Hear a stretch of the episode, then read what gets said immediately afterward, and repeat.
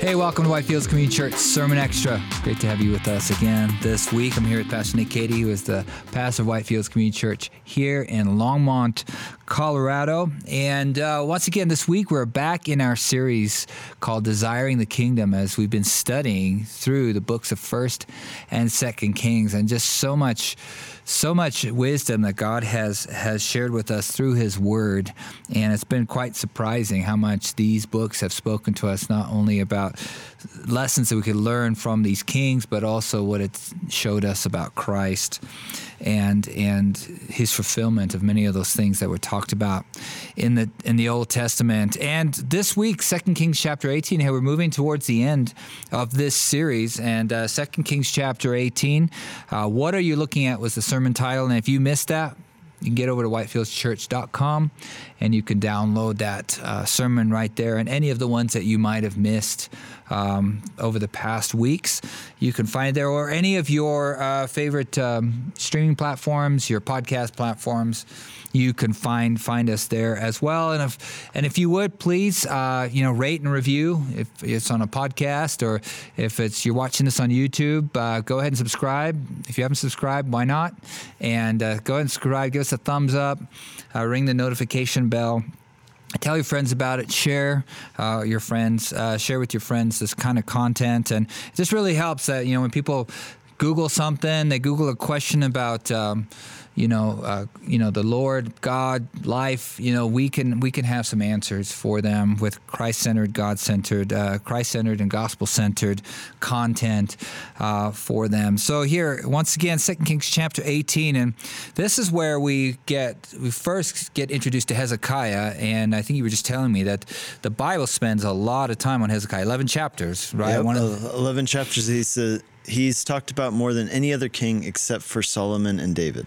Wow. So we're just at the beginning of that, so a lot more to follow as we continue to go through these chapters. But Hezekiah, he becomes king on the heels of probably one of the worst kings, and that was King Ahaz, who uh, his father who killed his older brother, who would have been king, sacrificed his son uh, to idols, closed up the temple, um, you know, temple worship, prostitutes, the whole thing. He he completely forsook the Lord, um, all the commandments, anything that to do with God, and then out of that, out of that treachery, out of that, you know, blasphemy comes Hezekiah, who as he begins his reign, he restores, begins to restore temple worship. He restores the things of the Lord, restores the commandment. And one of the things that we read about him is that he is one of the first kings to take down all the high places and the Ashereths and these these places uh, that the, the even Christian the, the children of Israel would go up there and. Um,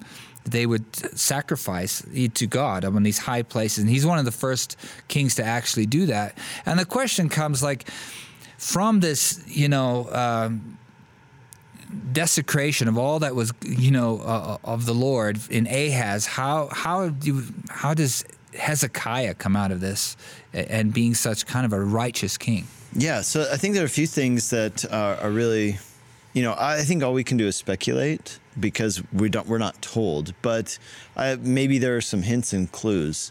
Uh, one of them is that there was clearly a godly witness in the country and a godly remnant. We see that there was a godly remnant always, and that's kind of one of the big themes throughout uh, some of the prophetic writings. Is that you know no matter how things how bad things get, there will always be a remnant. God always has His people, and that was true at the time of Elijah in First Kings, and it's true. Uh, I mean, even until the end times, right? That, that many people turn away, but there's always a faithful remnant. And and you know, Jesus, of course, promised us that He'll establish His kingdom, and the gates of hell will never overcome it. That's a that's good news.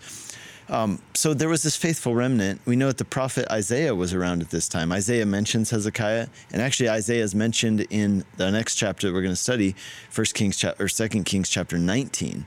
We read about how Hezekiah, in a time of distress, actually reached out to the prophet Isaiah. Now remember, Isaiah became prophet before uh, well, around the time of uh, the death of King Uzziah, who was the king of Judah before his father. So that means that during his father's reign, Isaiah was there. And we can only imagine, right, that Isaiah, as we read the book of Isaiah, we can read some of the things that he said. And he's saying, Woe to you, Judah. Woe to you. Like, watch out. You're going in a wrong way. Well, we know that some of those things were written during the reign of his father.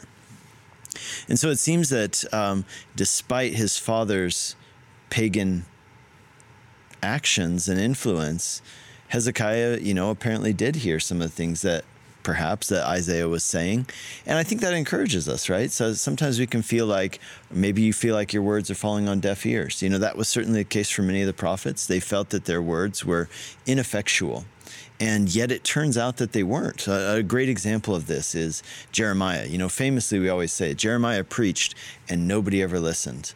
That's not exactly true because we know that there were some youths who were taken from Jerusalem to Babylon and they were faithful to the Lord, like Daniel and you know Shadrach, Meshach, Abednego. These guys, and apparently they were listening. You know, they they were taking heed to the word of God through the prophet at the time. And I think this is a good example of that with Isaiah. You know, it's like this feeling that I preach nobody cares, nobody listens. I mean, some of you guys out there might feel that way, you know, about your family members or, or your friends or or your ministry. Man, is this even effective? And yet you may never know the impact that it's having, the seeds that it's planting that God will bring to fruition later.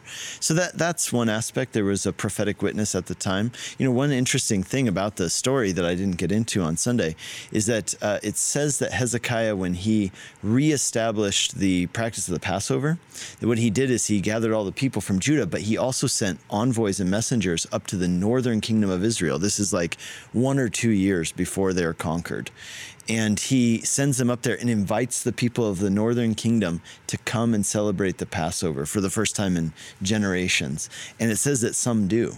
So that reminds us that there was a, a faithful remnant, even in the northern kingdom of Israel, that was so far gone into paganism and idolatry and all those things. Uh, and you know, another thing that comes to mind, however, is the fact that growing up, having seen his father doing these things, like you mentioned, ritual prostitution. Uh, you mentioned a few other things, sacrificing his brother on an altar, closing up the temple. You know, you wonder if you just look at those things and he just was sickened by them and disturbed by them. I can imagine that being the case. And I mean, I think that many of us uh, who, who have grown up with those things around us, you know, ungodly behaviors and things like that from our family members, you can relate. You know, you say, well, uh, I think that's one of the things we learn, you know, as kids or even in, in different situations is we learn I'm not going to do that, right? And uh, and I will glean things from my parents and those who came before me, but I also learn a lot about what I want to do based on what I don't want to do, based on what I've seen. So again, this is just speculation, but uh, it is radically different, right? Like he is a radically different person than his father was, which is which is interesting and also encouraging to us, right? It's not we're not fatalistically trapped in the the sins of our fathers. Um, one other person who comes to mind in this regard is Timothy. You know, in the New Testament, it's really interesting. We read about Timothy and we know a few things about him. One of the things we know is that his mother and his grandmother went to church, but it seems that his father did not.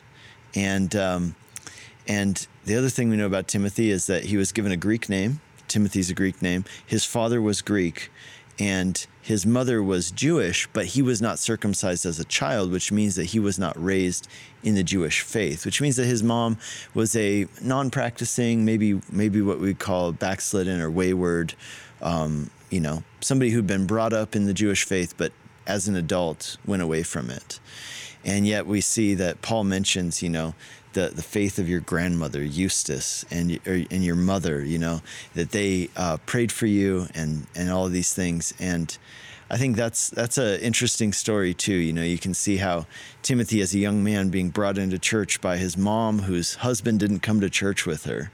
And um, and I think that could be an encouragement for some people uh, who are in that situation themselves. You know, that yeah, it might be hard to come to church if it's just you and maybe let's say your spouse doesn't come with you or you're a single mom, but it can make a huge difference in the life of your children and and that can change well in, in Timothy's case, right? Even change mm-hmm. history.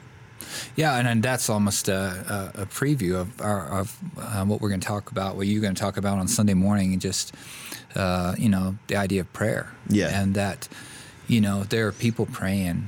And in, in as you study revivals through the centuries, you see that there was always that remnant. As you talk about remnant, there was this, a remnant that was praying in desperate times, and God brings revival. And it, God's doing that same thing. And it's just, you know, uh, Timothy's mother, Timothy's grandmother, praying for him, you know, probably every day. And we've heard of so many other stories, you know, uh, of people that prayed for their sons and prayed over them and they became, you know, and they can recall that years later, like, I just knew that, you know, God had something for me. You know, my mom prayed over me while I was in the womb, read me the scriptures and those kind of things. And just that, that, that the importance of that prayer and that and don't even in desperate desperate times you think about Hezekiah, maybe his mother, growing up and all of that, just the, the blasphemy and the despair. And out of that, you know, maybe through his Isaiah, as you said, speculation, we're not quite sure, but isn't that what God's all about? Beauty from ashes. Isn't he always doing that? That isn't out that our story. We weren't exactly friends with him when he saved us. We were his enemies running the other way, and yet he, in his goodness, and it's it's you know it just speaks to God's character, doesn't it? I mean, just that He's always doing that. He's always doing that, and uh, you know we can just be be excited about. So that's last week. That's a preview for next week, and uh, you definitely want to join us if you're not uh, joining us on our, our live feed at whitefieldschurch.com. You can find us there, or you can find us at this YouTube channel. We go live on Sunday mornings at 9:30 and 11 as well. We'd love to have you join us and uh, we're looking forward to to seeing you next week. WhitefieldChurch.com. Subscribe, thumbs up, all the things that you got to do. Do it, and may God richly bless you.